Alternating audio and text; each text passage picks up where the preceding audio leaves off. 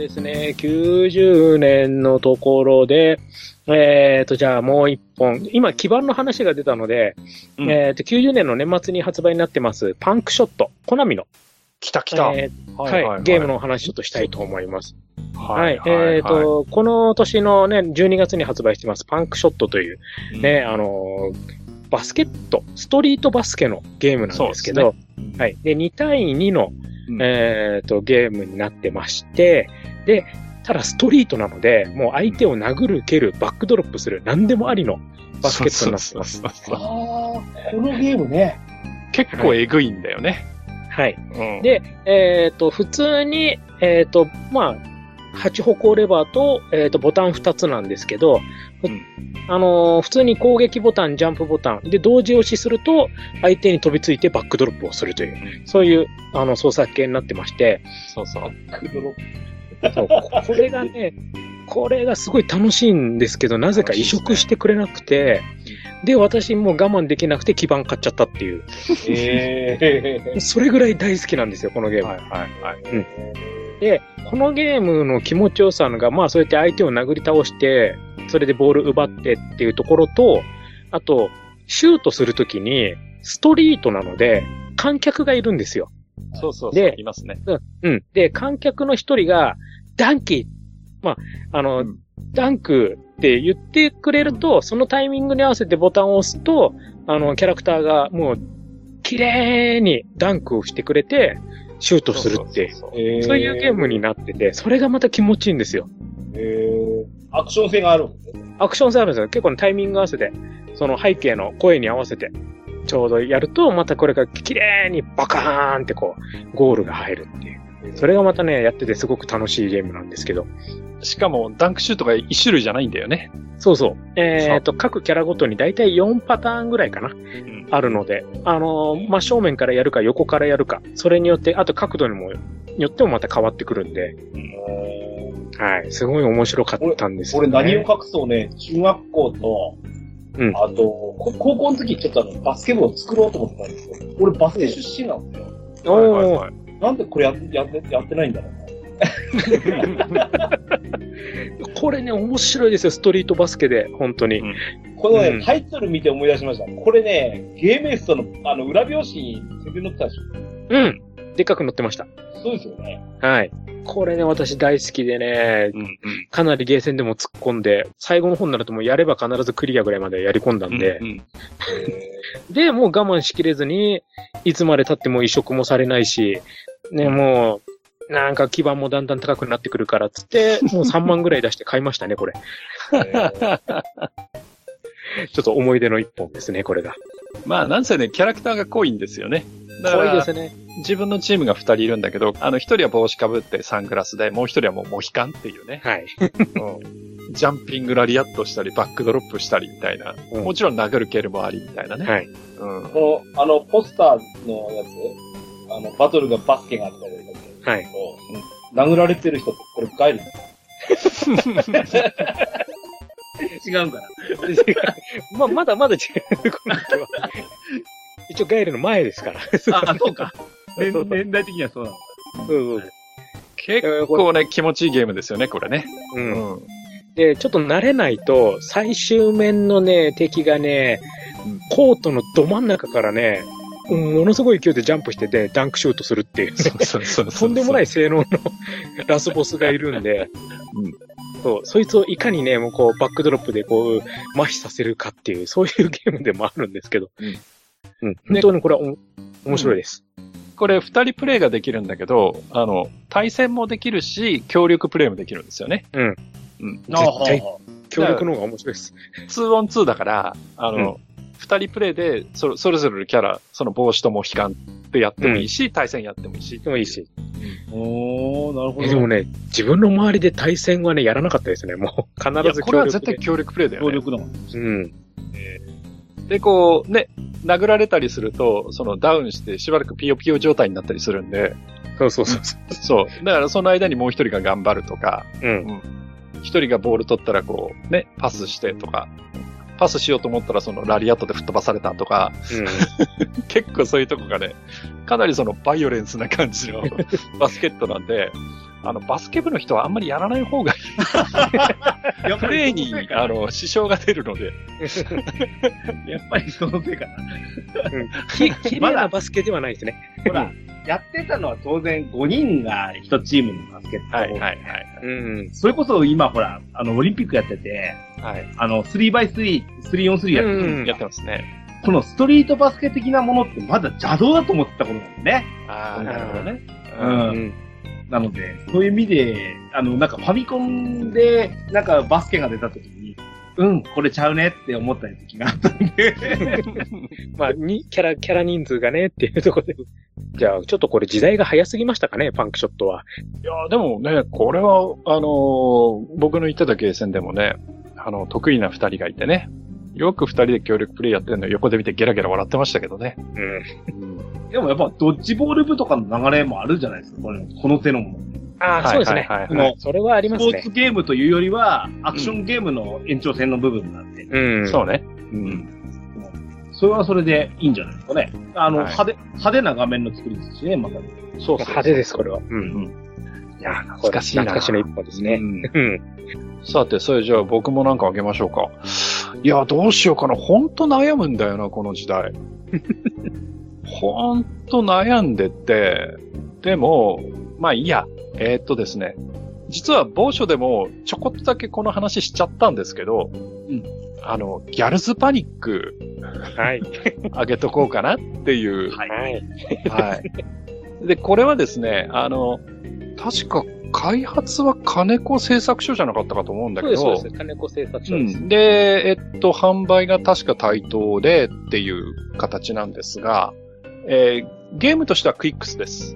はい。はいで、はいクイックスで、あの、まあ、要は陣取りなんですよね。で、四角い、こえー縦の固定画面で、えーその、まあ、時期というか、自分は単なる点なんですけど、それをこう動かしてって、えーこう、だんだん陣地を増やしてってっていううんタイプなんですよね。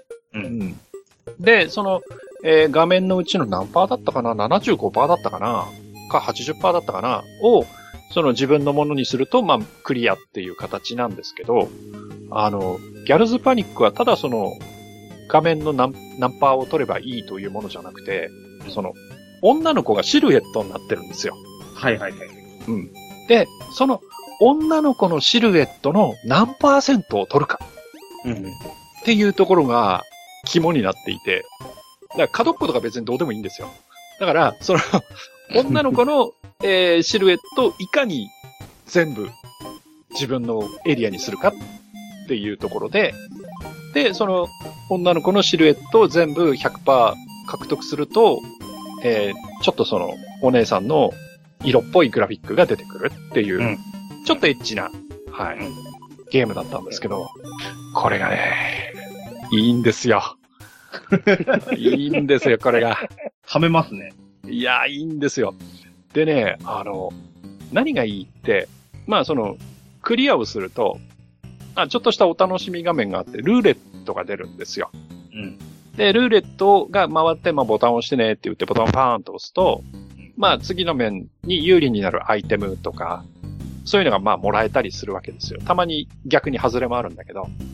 で、そんな中に、あれ、何なんだろうなんかすごく変なキャラクターが二人出てきて、その、ルーレットをやってくれるんだけど、その、ルーレットの中に、その二人がそこで踊るっていう そのやつがあって、それが当たると、なんかその、すごく変なキャラクターが、こう、画面の中でこう、すごく変な踊りをして、こう、なんか帽子を相手に被せたりとか、なんかそんな、変なダンスを見せられるっていうね。なんかすげえ変なゲームだったんですよね。でね、それも含めてね、このゲームすごい好きで、本当あの、ね、もちおさんじゃないけど、基盤欲しいなと思ってるゲームです。これもは、やっぱり移植なんかされないんですよね。いやいや、だって、お姉さんのその、あられもない姿が出ますから。まあ言うならば、脱衣麻雀が移植されるよそうですね。そうです、そうですう。んあの、で、結構、まあ、あの、実写の絵ではないので、その、モデルはもちろんいるんでしょうけど、モデルのお女性の、ね、きっと夏で暑いんでしょうね。ちょっと薄着になってくっていう、ね、今みたいな、はい、感じの。僕も今ね、パン1でやってますけど、そんな感じになっていくっていう、その、はい。で、なかなかその、トップの部分も見えちゃったりするので、うん。まあちょっと、家庭用にはね、無理かなって、あの、ね、各家のお母さんが目三角になっちゃうかなっていう感じのゲームですね。ゲームボーイのね、はい。あの、クイックスは買ったんすよ。うん。で、確かにもうゲーム性的にやっぱ面白くて。面白いですよね。うん。やったんですけど、やっぱりそこに、やっぱゲームボーイだから、まあ、白黒じゃないですか。はいはいはい。その、な、なんでこれをやってるんだろう理由がないわけ まあまあまあね。うん。うん。こギャルズパニックは、ゲーセンでやれなかった感じがったんですよ。ああ。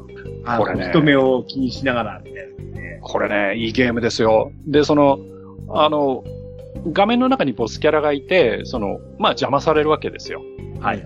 で、そのボスキャラをどう、その、えー、うまく隔離をしておいて、そのエリアを稼ぐかとかっていう攻略が結構いろんなテクニックがあって、意外とテクニカルなゲームなんで、やってて楽しいんですよね。これ今だったら、スチームとかで出してくんないですかね？パソコン用として。本当にね。ああ、あれですね、それね。うん。なんかね、ちょっと家庭用のね、ちょっと今週まで出すのはちょっと確かにあれ、うーんってなるけど、パソコンだったらありかなって思うんですよね。うん、そうですね。うん。まあ、R してつければいい話ですからね。ですもんね。うん。うん。ええー、だからこのまま埋もれさすにはちょっともったいないかなっていう。うん。はい。で、確か、ね、あの、ギャルズパニックはその後2、3って続く、うん、続いたはずなんですけど、僕はやっぱこの初代のやつが一番好きで。うん。うん。そんなとこですかね。はい、懐かしい。後のあの、ナムコのあの、あの、女の子向いてくれたんじゃないですか。あ、ありました、ありました。はい。ダンシングアイですね。つ、つながるものもあります。あ、そうですね。うん。まあ、うんまあ、あれは 3D でしたけど。そうね。ポリゴン。まあテ、テイスト的にはそんな感じですよね。ギャルズパニックはね。うん、でも本当その、エッチな部分っていうのが気にならないくらい、その、ゲームとしても非常によくできてて楽しかったっていうのを覚えてますね。さて、そんなわけで、二つずつあげちゃったんですが、さあ、お二人ともどうしましょうか？もう一年いきます？いきますか ?91 年。はい。うん、はい、ね。じゃあ、もう一年行ってみましょうか。じゃあ、今度はね、えー、91年の話をしていきたいと思いますけど、うんと、じゃあ、どうしましょうか。今度はじゃあ、えっ、ー、と、もちおさんからお願いしていいですか？あ、私ですか？はい。はい、はい。じゃあ、そうしましたらですね、うん、じゃあ、もう、91年の一本目として、これは外せないでしょうということで、うん、えっ、ー、と、ガンフロンティア。おっと。はい。来ましたね。対等の縦スクロールシューティングでございますね。はいはいはいはい。はい。で、えっ、ー、と、ね、あの、開拓惑星を舞台に、ね、渋いんですわ。西部劇をね、ちょっとモチーフにした縦スクロールのシューティングゲームなんですけど、これがですね、まあ、とにかく、難しい。すごい難しいんですけど、あの、いろいろ隠しギミックも多くて、で、しかも、あの、敵キャラとかもデザインも、ね、全部、あの、昔のこう、銃を、ね、イメージした、こう、キャラクターデザイン、敵キャラのデザインとかになってて、えすごくこう、かっこいいなーっていうゲームで。で、自分はよくこれゲームセンターで見ると、やっぱやってましたね。うん、ガンフロンティア。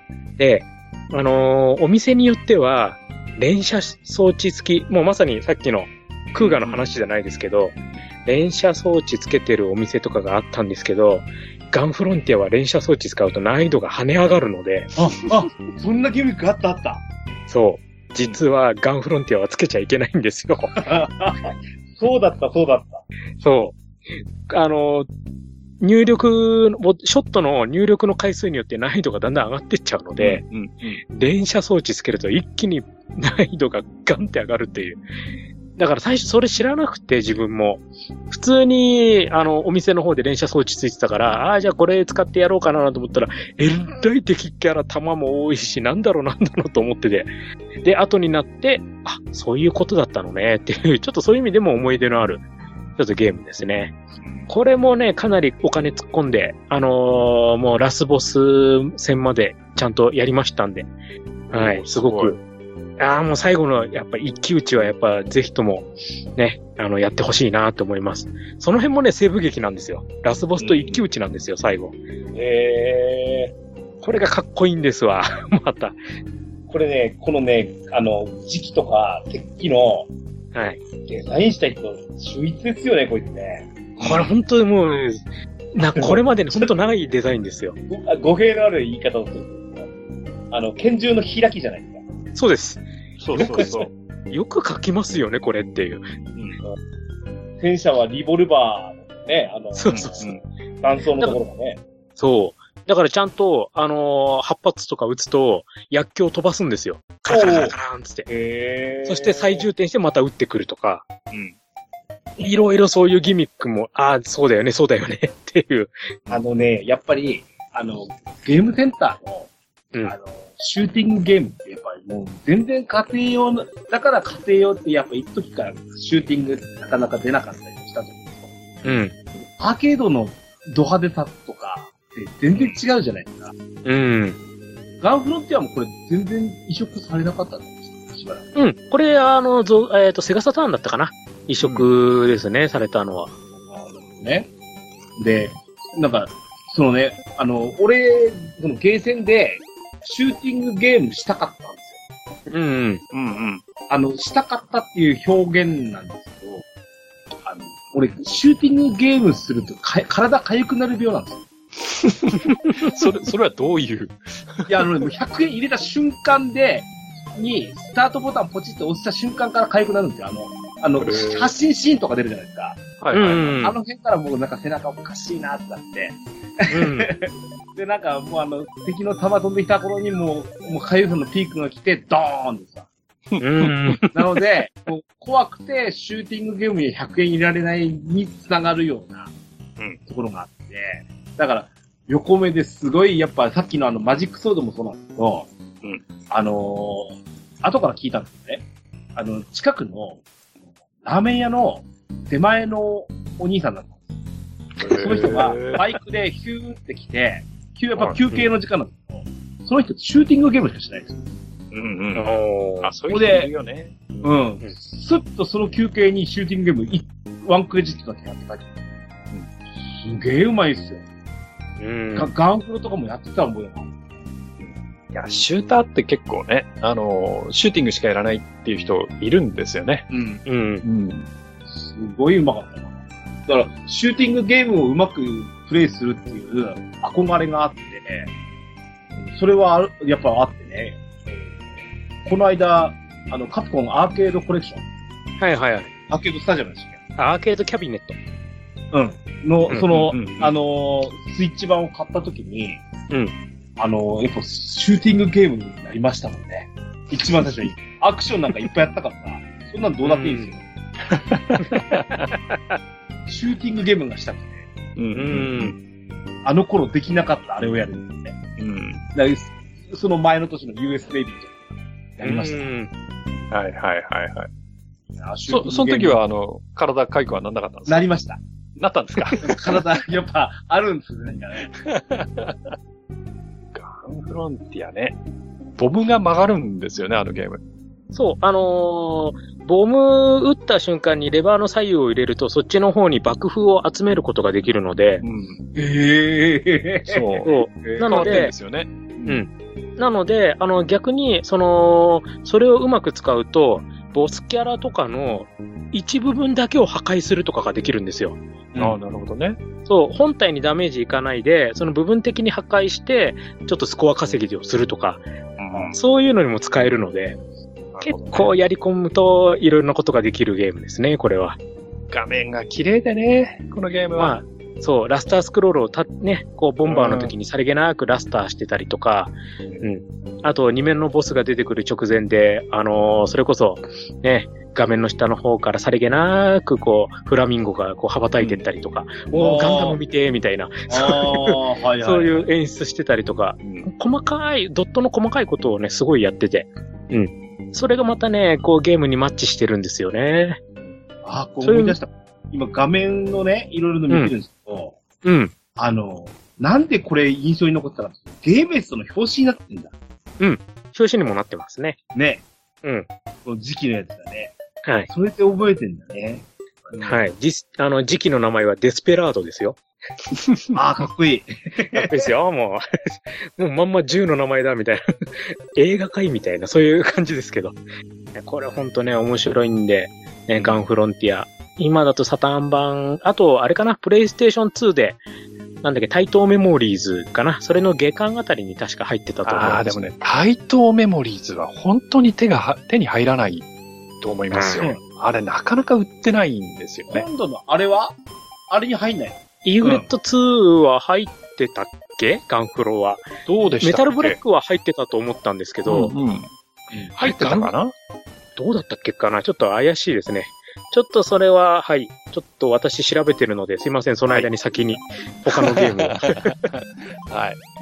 えーっとね、このゲーム、まあちょっとね、余計な話をさせてもらうと、あのーガンフロンティアの画面見てるとね、あの、これよりちょっと2年くらい前のゲームになるんですけど、あの、セタっていうメーカーが作ったツインイーグルっていう縦集があって、うん。あれもね、画面すごい綺麗だったんですよね。うん。うん。で、あの、鬼連射すると、勝手に時期がパワーアップするっていう変なフィーチャーもあって、ただね、すごい難しくってっていうのをね、今思い出しました。はい。ちょっと余計な話でしたけど。はい。あれもなんか、すげえギターがギャンギャンになってた気がするな。ギャンギャンになってますね、あれも。はい。ね、ツインイーグルはあれですよ、メガドライブで出てますんで。うん。はい。あ、ガンフロンティア入ってますね。あじゃあ、イーグレット2を買えば、うん。できますね。ぜひぜひ。うんはい。ちゃんと入ってますんで。よかった。た多分体かゆく軽く、かゆくなるんでしょうね。いや、でもね、いろいろもう痺れますから、このゲームはやってると。ぜひぜひやってほしいですね。はいおすすめ。はい。ね、イーグレット2はね、縦画面でも全然 OK ですから。OK ですからね。はい。ぜひ楽しんでみてください。そうですね。はい。はい。じゃあ、えっ、と、ケンタロスさんどうですか ?91 年のゲームっていうと。あの、王道でない方いや、ななんでもいいですよ。好き、好きなの選んでください。先にこっちの話、こっちの方が多分ボリュームが少ない。えっとね、9月発売の、はい。ナムコスターブレード。お、来た来た。か、あれはかっこいいですよ。うん。めっちゃかっこいいですよ。あのーゲームにポリゴンが入ってきたとか一つと、はいはい。さっきあの、俺やっぱ、あの、マジックソードの時に、その、やっぱり行ってたゲーセンの話をしたじゃないですか。うんうん。この時に、あの、行くゲーセンが広がったんですよ。おーはいさ。っき言ったところは、とても出ないが、その、スターブレードの筐体なんか置けるようなところがある。はい。うん。確かね、モナコグランプリが撤去された後は、パワードリフトが入ってない。あーでもあれも大きいですけどね。で、少なくとも、その、大型の、なんですか、その、可動筐体を置けるようなスペースは無理なんですね。うんうん。じゃあ何かって実は、あの、地元でもう実は解体されちゃった建物なんですけど、そこの1階にですね、なんとセガが入ったんですよ。あうん。2フロアぶち抜きで。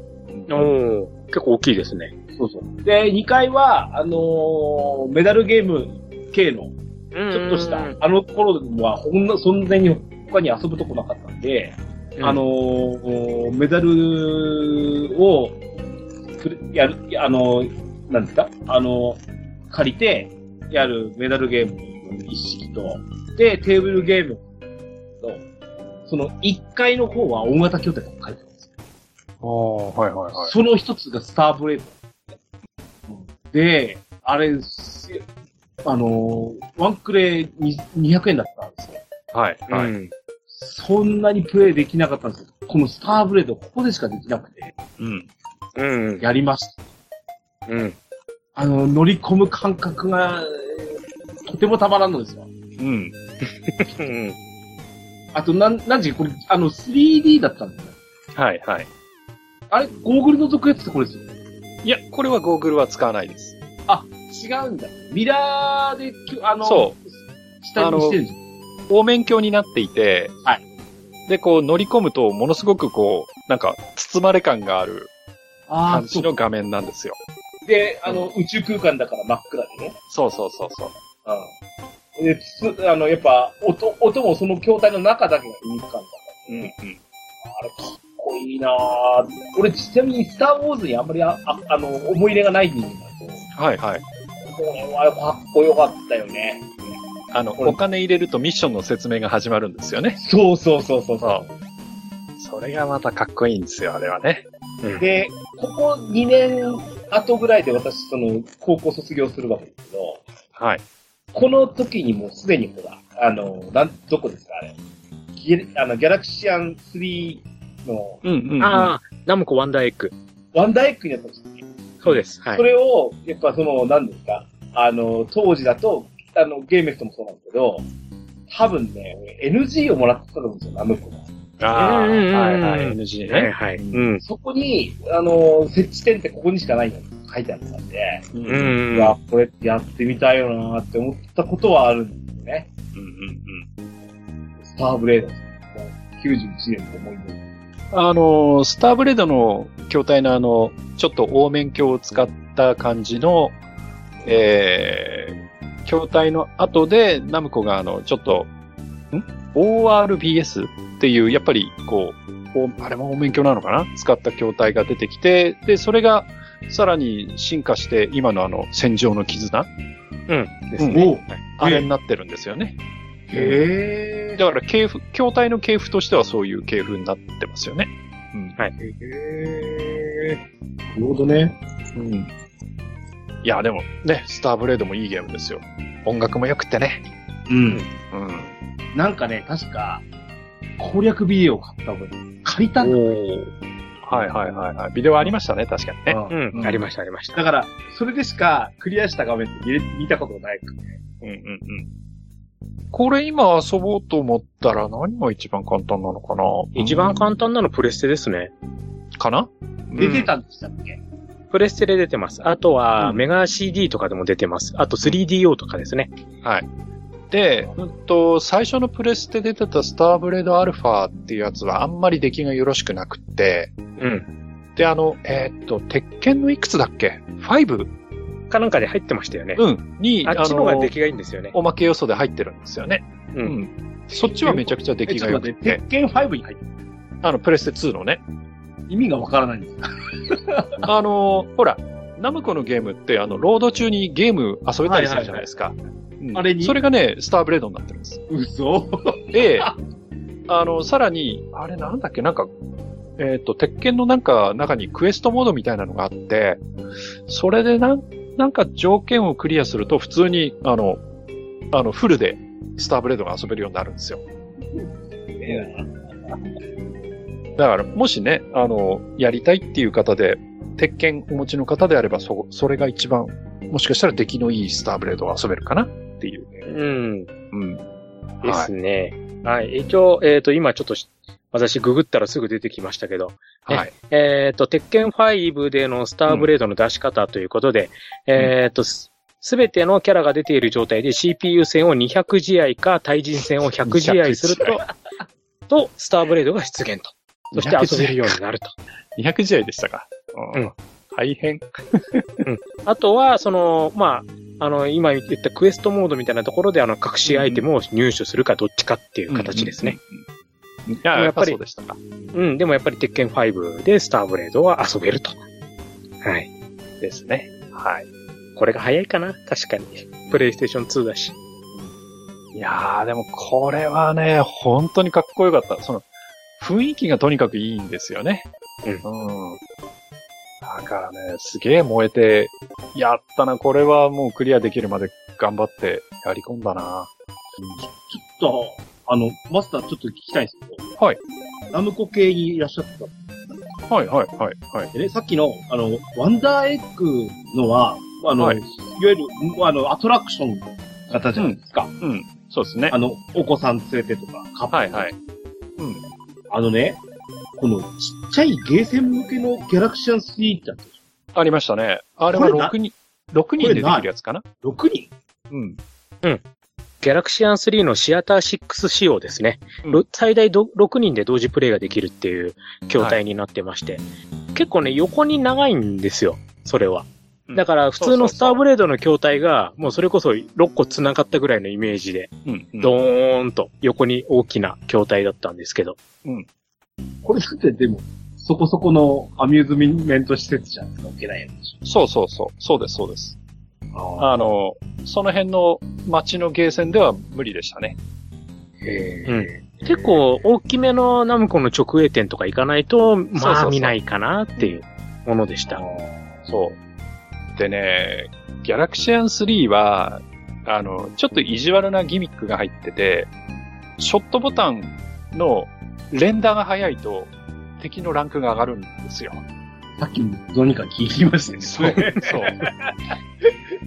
だから、あの、上手いやつが6人揃っちゃうと、っていうか連射の速いやつが6人揃っちゃうと、あの、敵のランクがめっちゃ上がるっていうね。うん、そういう意地悪仕様でしたね。はい。あれだから逆に押しっぱなしにしての連射の方がそんなに連射スピード上がらないからやりやすいんですよね。うん、そうですね。うん。ただ、あの、生半可にそのゲームかじってるっていうか、やってる人って手で連射した方がショットが早い、連射が早いので、それやっちゃうんですよ。そうすると ランクがゴリゴリ上がっていくっていう。だから逆に押しっぱなしの方が意外とクリアできたりするんですよね。そういうゲームでしたね。こんな筐体を流通するぐらいナムコってまだ力あったんですよね。いや、だって、ナムコって、時折そういう頭のおかしい筐体出してますからね。うん。うん。あの、だってね、あの、ロードスターの実写を筐体にしちゃったあ。ありましたね。やつとかね。リッジレーサーし、うん、あれはリッジレーサーだからもっと後ですけど。うん。うん。えー、まあ、それも醍醐味ですよ。そうそうそうそう。あそのうん。その頭のおかしさがナムコだねっていう。はい。さて、じゃあ、うんと、僕も一つ選んでいいですかね。はい。はい。じゃあ、91年。まあ、ここもね、いっぱいあるんですよ。それこそね、まだ出てないスト2とか、いろいろあるんだけど、僕はあえてね、コナミのゲームを行きたいと思います。おえっ、ー、と、エスケープキッズ。そっちですか？はい。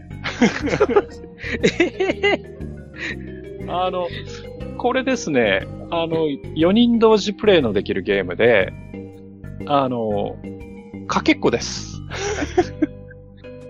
あの、かけっこです。あの、画面の中にコースがあって、そこを走るっていう、ただそれだけのゲームで、ただその、えっ、ー、と、コースに、うんとね、アイテムが落ちてたりして、やることは、えっ、ー、とね、ファミリージョッキーです。はい。そういうゲームで。ね、そうです、そうです。で、えっと、なんかね、ライバルキャラがいるんですよ。で、ライバルキャラに負けるとゲームオーバーっていうゲームで、あの、なんとも言えないね。これもあの、まあ、洋芸なんですよ。はっきり言って。うん。実あの画面ま見てすごいバタ臭い感じ。そうそうそうそう。へえ。で、その、まあ、レースが終わった後のランキングの画面とかも、あの、負けると、キャラクターがこう4人出てくるん。ですけど、その立ってるところが実はトイレになってて、で、ライバルキャラが勝つと、へへへへって言って紐をガッて引くと、その他のキャラクターがトイレにみんなザーって流れていくっていう。あったあった。ごめん、これわかんねえなわかんないでしょあわかんない上に2回目、あの、もちおさんに続いて2回目なんですけど、これ言う？いや、これ？これね、面白いんですよ、このゲーム。へえ。めっちゃ面白いの、これ。いや、だってさ、ね、あのー、基本的に僕ともちおさんがやってるんですよ。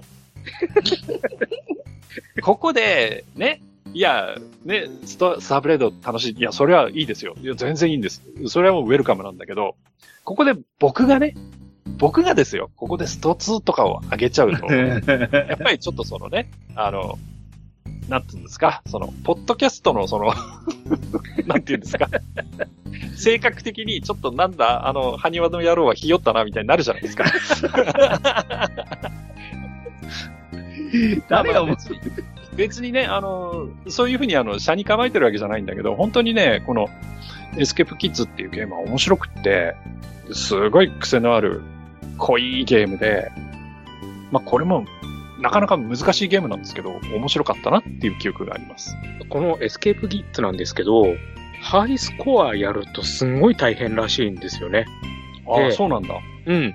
で、その当時のどっちだったかな？ベーマーだったかな？ゲームスだったか？ちょっと忘れちゃったんですけど、これの全1取った人が、その全1取るためにワンコインで8時間かかったってのが書いてあって、だから、開店から閉店まで頑張ってようやくスコア出したっつって、なんかそれがね、すごい記事になってたので、それでもすごい覚えてるんですよ、このゲーム。はいはいはいはい。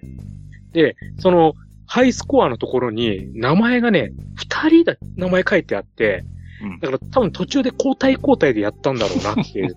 でないと、やっぱ途中トイレとか行きたくなるだろうし、8時間ってっていうね。そうですね。うん。だからなんか、それもね、すごい覚えてるんですよね。うん。いや、コナミのゲームってね、なんかそういう、うん、なんか、おかしなゲームが結構あって、うん。うん、あの、やっぱり4人プレイのできるリングの王者っていうプロレスゲームがあるんですけど、うん。それもね、あの、僕の、まあ、学生時代の友人がですね、あの、いわゆるカンストっていう、あの、カウンターストップっていうところまで、うん、あの、点数を稼ぐっていうのをやったんですけど、うん。それはね、本当に、ワンコインで開店から閉店まででしたね。ああ、やっぱそれもそうなんですね、うん、やっぱね。うん。うん。で、あれってこう、体力性なんですよ。うん。で、体力ゲージが勝つとどんどん上がってって、負けると減っていくんですけど、ある程度最初にわーっと勝ちをこう続けちゃうと結構な体力になるんで、うん。で、その状態で、なんか、あの、コーナーポストに、その自分のレスラーを登らせといてご飯に行ったりとかね。そんなことしてましたけど。うん。まあ、頭のおかしいゲームですね、あれもね。はい。うん、まあ、エスケープキッズも同じで頭のおかしいゲームなんですけど、すごい楽しいゲームですね。はい。これも異色ないですね。ないです。で、残念ながら、あの、ね、あの、アーカイブスにもなってないのでなってないですね。これもなったっていうのはタイトル見た覚えがないので。いや、コナミってね、結構そういうゲームあるんですよ。うん。うん。だって、クライムファイターズとかだって、どっかで遊べましたっけ？あの、今度ね、クライムファイターズの2が、あ、あそうですか。うん、アーカイブスに出るっつって、あ、そうなんでいきなり2が出るのって話題になってましたけど。ほうほうほうほう。うん。なるほどね。そっかそっか。ね、いろいろあるんですよね、コナミはそういうのもね。うん、なんか埋もれちゃってるゲームがね、結構たくさんあるので。ね、うん。あすいません、ちょっと余計な話をしちゃいましたね。はい。じゃあ、どう、どうしましょうかね。じゃあ、やっぱ、二つずつお話ししたんで、うん、もう、もう一周行きましょうか。行きましょうか。